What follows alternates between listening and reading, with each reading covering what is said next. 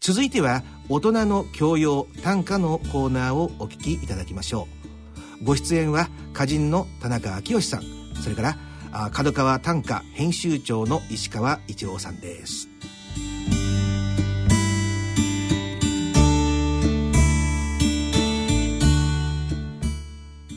ご機嫌いかがでしょうか。田中昭義です。ご機嫌いかがでしょうか。角川短歌編集長石川一郎です。はい、今回は、角川短歌6月号をもとに短歌のコーナーを進めていこうと思うんですけれども、今日はですね、こちらに安倍先生、そして斉藤先生という今、乳がんに、ちなんだお話もずっと伺ってきたんですけれども、石川編集長、乳がんを患った歌人で名前が上がるというのは、編集長だとまずどんな歌人が浮かびますか。そうですね、まずは、皆さんよくご存知だと思うんですけど、川野優子さん。はい、川野優子さん。はい、そうですね、2010年に亡くなられた、はい、角川短歌賞受賞歌人で。そうですね、はい。で、ご主人もですね、永田和弘さんという方も歌人で、娘さんも歌人の、はい、永田光さんという方で、も本当に短歌一家なんですけれども、息子さんも純さんといって、はい、出版社も純さんのお子様も歌を作っているという、はい、もうそうですか、もう3世代にわたって短歌と、その川野優子さんが、乳がんで亡くなった場面というのは、某公共放送でもドラマ化されたりとかですね、数年前のことなんですけれども、あったりということで、文藝春秋からこう歌集が出たりという、すごく話題になったんですけど、具体的に編集長、川野優子さんの乳がん後の一首で、印象的な作品ございますか。はい、足船というですね、はい、最晩年の歌集がありまして、はい、その中の歌でですね、こういう、例えばですね、はい、こういう歌がありますね、すぐに死ぬ病気にあらず、来年の予定表にいくつか書き込みてゆく。すぐに死ぬ病気にあらず、来年の予定表にいくつか書き込みてゆく、うん、とかですね。あとはもう一首、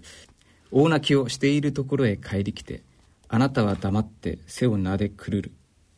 大泣きをしているところへ帰り来て、あなたは黙って背をなでくるる、うん、というような歌が結構多く収められているというか、多くてですね、はい、ほとんどがそうですよね、はい、もう第一線で活躍していらっしゃる、うん、らっしゃった歌人の方が、もうその時に、うん、乳がんを患われてということで、一度、治ったのかな、治った、はい、で10年後ぐらいしてまた再発されて、結構その後、かなり苦しい時期を過ごされて、すぐに行ってしまったんですけど、旦那さんも歌人ですので、歌を結構読み合って、それでこう慰めてるって言ったら変ですけどね、そういう、だからすごく、克明にその模様が残されて、歌に残ってるんですね。そうですね、斉藤先生、今のですね、大泣きをしているところにこう帰り来て、ご主人の歌かと思うんですけど、そっと背中を撫でてくれてという一首ですけれども、やっぱり現状、今乳がんの患者さんっていうのは日本国内の中でもどのぐらいいらっしゃるというふうに言われてるんですか。そうですね、毎年5万人ぐらいの方がごめんなさい、罹患されると言われてますね、はい、そのうちの、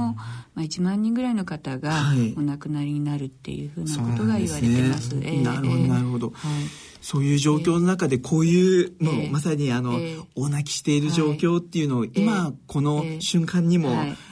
同じような状況の方も少なくないのかなとも思うんですけれども、いかがですかね。こういう状況の時っていうのは、やっぱり周囲の、今この歌にあったような、もう無言の慰めというのがいいんですかね。そうですね、皆さんご家族の方はどういうふうに声かけをしていいか分かりませんっていうような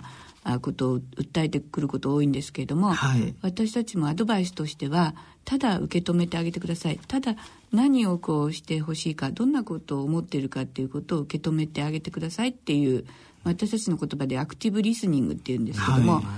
いい聞き手になると、何かこうしなさいとか、こうしたらいいっていうアドバイスはいらないですよっていう話をするんです、まさにご主人はそういう役目を果たされてるのかなと思って聞いていました。そうですよね、いい関係ですよね、夫婦の、もう一人ですね、川野裕子さんが現代で、乳がんを患われた歌人の方だとしたら、もう少し前にですね、1954年今から60年ほど前に、刊行されて、乳がんで話題になったというか、歌集があるんですけれども、33歳で亡くなった中条文子という、歌人の作品でこんな作品があります。枯れ花の花輪を編みて胸にかけん、ちぶさ帰らざる我のために。枯れ花の花輪を編みて胸にかけん、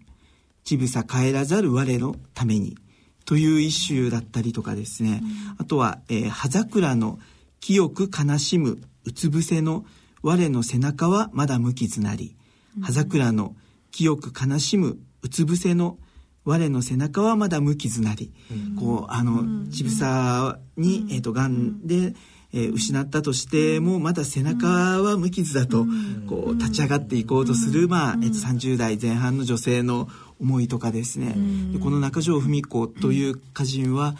もう遺産を残せなかった母親が唯一子どもたちに残すことのできるこの母の死を子どもたちを受け取れっていうですね、思いも一種にしながら亡くなっていった、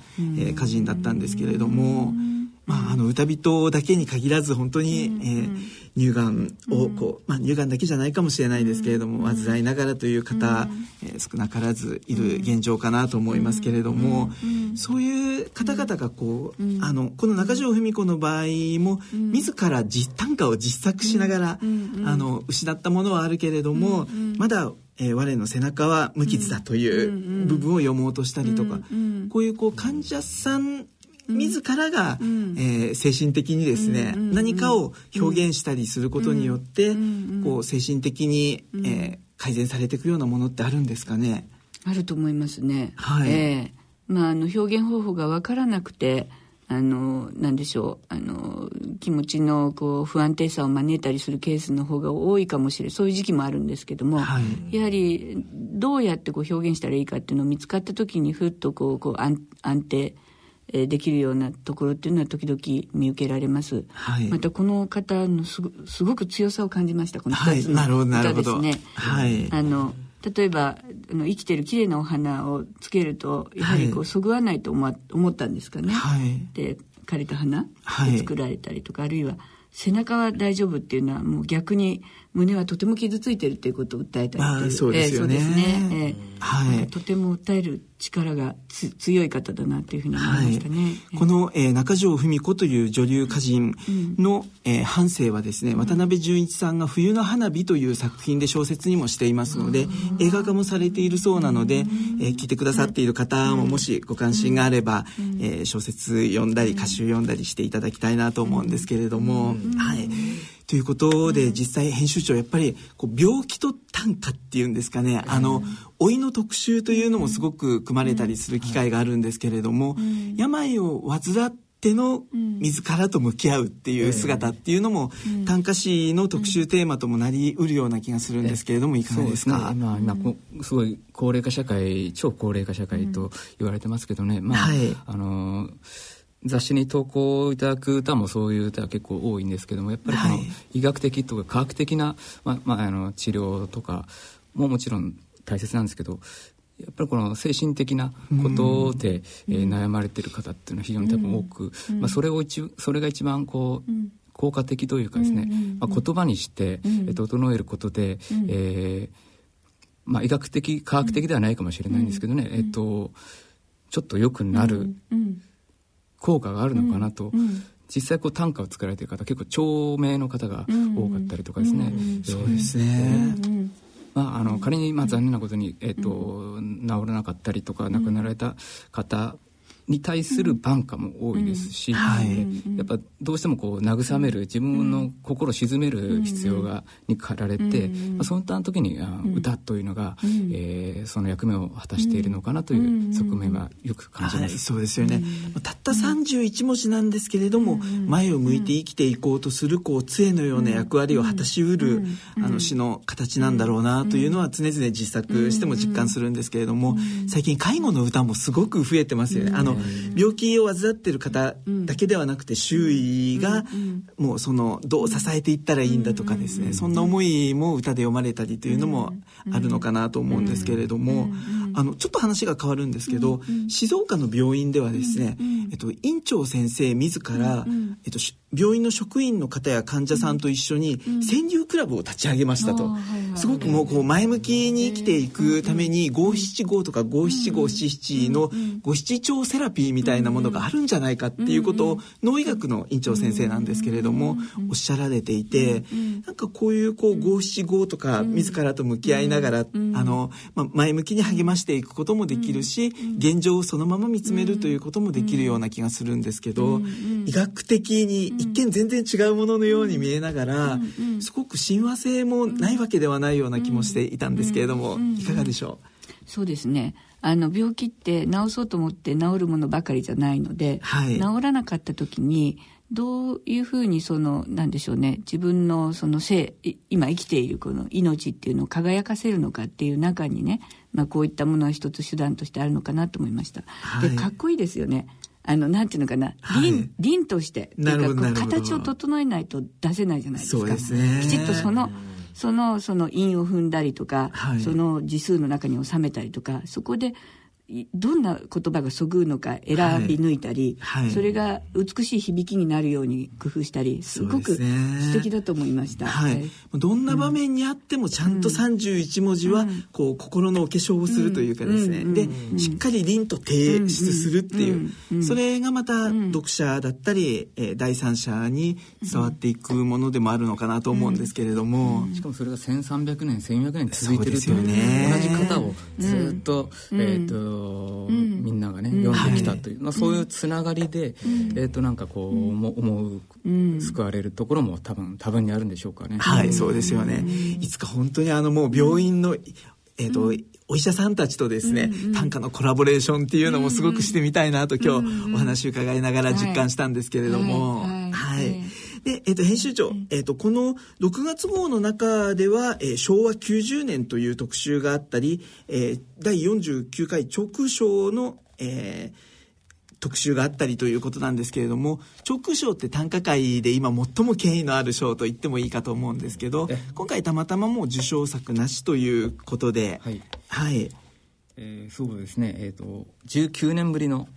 該当作なしという結果になったんですけれども、それで、毎年、この6月号今発売している6月号は聴講者の発表号なんですけども、受賞作の、小録をしているんですね、それ今回なしということでページが空いてしまったというわけではないんですけども、改めてですね、この賞というものを考えようということで、ちょっと特集を組んでおるんですけども、確かに短歌だけじゃなくて、すごくここで原稿の中で書かれていらっしゃる方もいましたけど、すごく小説もそうですし、賞が多すぎると、もうたくさんの賞があっちでもありこっちでもありという、飽和状態すぎるんじゃないかっていうようなコメントがあったり、選者が重なってるとかですね、いろんな状況もあったかと思いますけれども、いろいろいい面もあり、課題もあると思うんですけども、今回は改めてその辺を全部、検証していこうという特集を組んでますね、で実際賞は多い中で、やはり聴講賞は、歴代の受賞者を見てもですね、最も果断で権威のある賞というもういただいてますので、多分その選者の方もですね、ここでだから候補になった作品には他の賞をすでに受賞している作品もいっぱいあったんですね、でその一つの聴講賞の、権威見識を示すという意味もあったのではないかと、この選考の、コメントを見て思った次第ですね、ありがとうございます。では、この6月号、の中で、公募短歌館の、コーナーに行きたいと思いますけれども、実際の、読者の方々の作品ということで、様々な選者の方が、お選びくださっているコーナーですけれども、石川編集長が、この作品はと思った歌というのはどれがありますか？今回はですね、古谷智子さんの、選に、なるで特選に選ばれた歌でですね、こういう歌を選ばせていただきました、埼玉県の平井佳恵子さんという方からの歌です。つと立ちて譲りくれたる少年のぬくみほのかに座席に残る。はい、うん、なるほど、ね、はい、安倍先生どうですか。なんか日頃いつも電車に乗りますからね、なんか、はい、あまり少年ので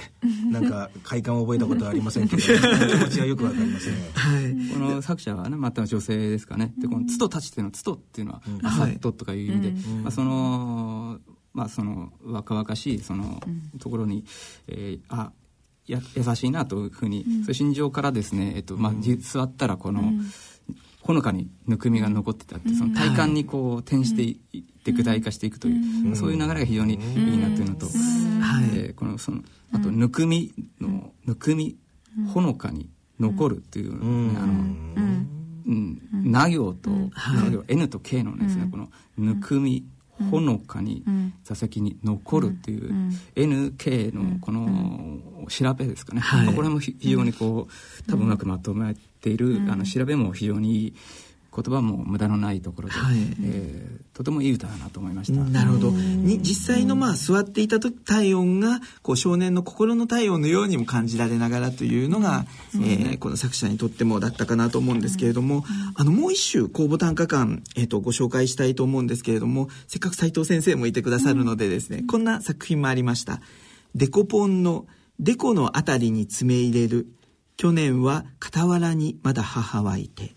デコポンのデコのあたりに爪入れる、去年は傍らにまだ母はいて、大阪府の西本さんの作品だったんですけれども、デコポンのデコのあたりになんとなくこう分かるような感じなんですけど、去年は傍らにまだお母さんはいて、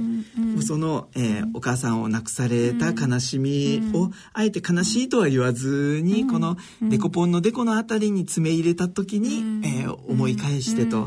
なんかすごくこうつながりのようなものを実感される、たった31文字なんですけれども、親子でこうデコポンを食べていた時の記憶というのがこうその香りまで伝わってくるような一種かなと思うんですけど、いかがですか。そうですね、なんか情緒がありますね、はい、なんかこの季節、はい、いらっしゃったんでしょうね、まだね、そうですよね、毎年多分思い出されるんじゃないかと思いますけどね、はい、素敵ですね、はい、きっともうその、亡くなってしまった方も亡くなって終わりではなくて、その後の対話が続いていくっていうのがまたこのシーカでのキャッチボールの、世界かなというふうにも思うんですけれども、はい、そんな中で、石川編集長、次の7月号というのは、どんな特集、どんなページでいこうと思っていらっしゃいますか。はい、7月号はですね、和歌山牧水が、生誕130年ということですね。なるほどなるほど、大々的な和歌山牧水特集、はい、今だから牧水という、タイトルで、いいですね、原稿を集めているところです、はい、僕ももう静岡に戻ってですね、改めて和歌山牧水が大好きになって、43、4歳で亡くなっているんですけれども、最後の8年9年を富士山の見える静岡で、沼津で暮らし始めたんですけど、やっぱり和歌山牧水が見ていた自然観とか、斉藤先生とも実はつながるようなですね、こう土を愛し花を愛しという部分もありますし、ですごく正義感もあった人だなというふうに私は思ってるので、牧水の歌も、安倍先生や斉藤先生に読んでいただけたらなというふうにも思うんですけれども、はい、そして、編集長、第7回の角川全国短歌大賞も今作品募集中ですよね。はい、そうですね、まだまだ募集しておりますので、はい、全国の新聞社とも一緒にもうそれぞれの地方予選のようなものも あって、その、地方選者の目を経たものがいよいよ全国で賞になるという1年に1回の大きな賞になりつつあるものだと思うんですけれども、もしよかったらエントリーしていただけたらというふうに思います。それではお時間となりました。また次回のこの時間まで、さようなら。さようなら。